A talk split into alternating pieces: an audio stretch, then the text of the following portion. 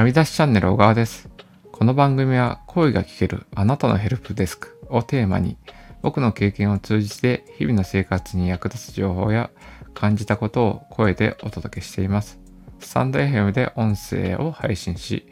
ノートでテキスト記事を配信しています。今日のテーマは、うん、まあ、 Word に組み込まれているトランスクリプトに関しての、うん、文字起こしの精度を、まあ、ウィスパーと比較し、うん、ね、その感想をあの考察していきますということで、それでは今日もスタートですということで、まあ、ちょっとテーマが長くなってしまったんですけど、まあ、マイクロソフトね、の365の、まあ、サブスクに加入しますとですね、あの、ワードの中にね、あの、まあ、音声入力とかね、あの、トランスクリプトということでね、あの、まあ、文字起こし機能が、うん、実は、ワードの中に搭載されるっていうことがありまして、まあ僕自体はね、まあ最近そのコーパイロットとかね、も含めて最近365に入ったんですけど、まあその中でね、ここの文字起こしの精度を、うん、まあ自分の中でね、比較してみようということでですね。で、まあ僕が普段使ってるのが、まあ Whisper というね、技術なので、うん、まあそこと比較した場合の、うん、文字起こしの精度について、うん、語っていきたいと思います。ということで、まあ、うん、そうですね。で、結果的にですね、一応ね、以前ね、Whisper の言語モデル別で、あのね、文字起こしを、の精度をね、比較したことがありまして、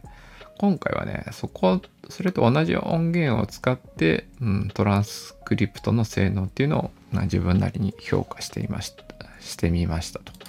で、結果的に言うとですね、うん、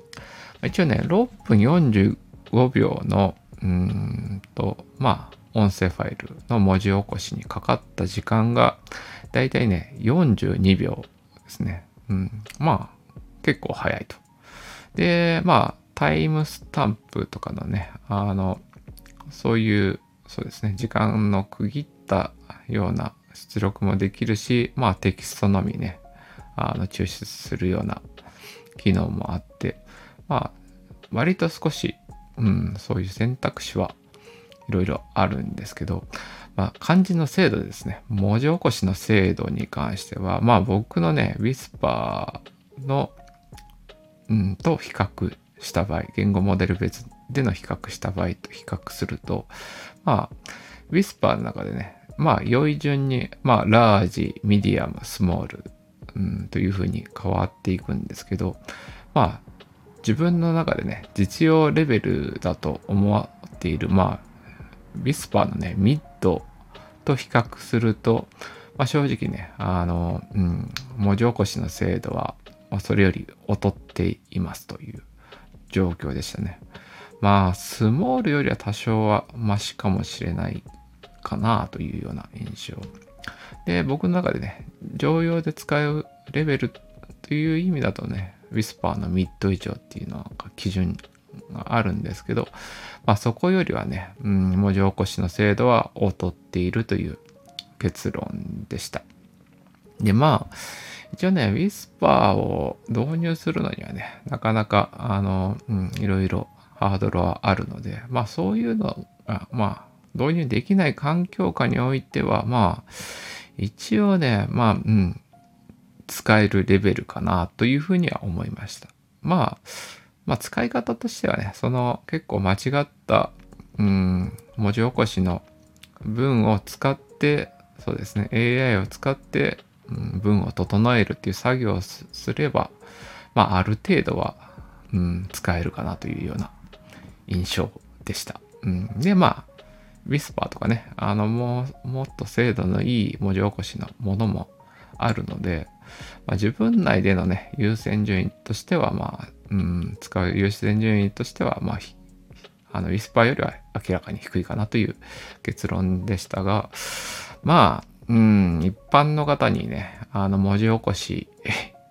どれがいいですかという話の中で、まあ、マイクロソフト365に加入していて、うん、で、すっとね、まあ無料で使える文字起こしという中では、一応選択肢には入るかなというような、うん、印象でした。うん。まあ、ここに関してはね、まあ、有料のサービスとか、まあ、いろいろ文字起こしもね、あったりするんで、うん、まあね、需要が高い分野ではあると思うんで、まあ、いろいろ選択肢はあるんですが、うん、まあ、正直、ウィスパーよりは劣っていると。まあ、それがまあ、2024年の、うんと、今ね、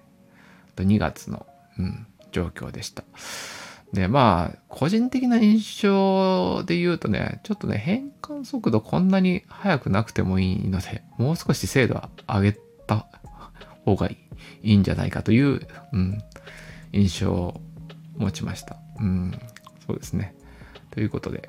今回は、マイクロソフト365に含まれている、ワードに含まれているトランスクリプト機能ですね。文字起こしの性能について、うん、個人的に、うん、検証し 考察した結果を、うん、そうですね結論としてまあ今日は話させていただきましたまあまあまた別の放送でねあの文字起こしに関してもいろいろ逐一ね、まあ、よく使ってる技術なので、うん、あのね同じ似たようなテーマがあればまた話していきたいと思います。今日の放送は、うん、以上になります。また別の放送で出会えることを楽しみにしています。それでは。